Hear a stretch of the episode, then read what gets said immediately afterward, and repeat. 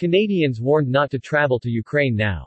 Multiple Western officials and media outlets have warned in recent months of a potential invasion of Ukraine by Russia, that amassed over 100,000 troops near Ukrainian border.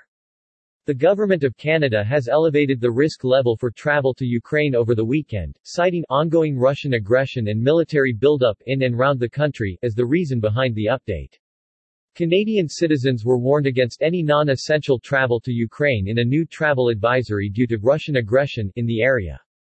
Canadian travel advisory comes not long after the American government urged U.S. citizens to reconsider travel to Ukraine due to increased threats from Russia in its own travel advisory from December, citing reports that Moscow was planning for significant military action against Ukraine.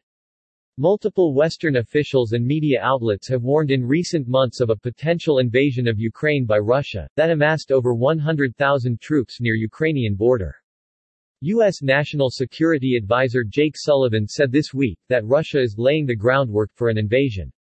In a statement on Sunday, Canadian Foreign Minister Melanie Joly announced she would be visiting Ukraine this week to discuss ways to deter potential aggressive actions by Russia.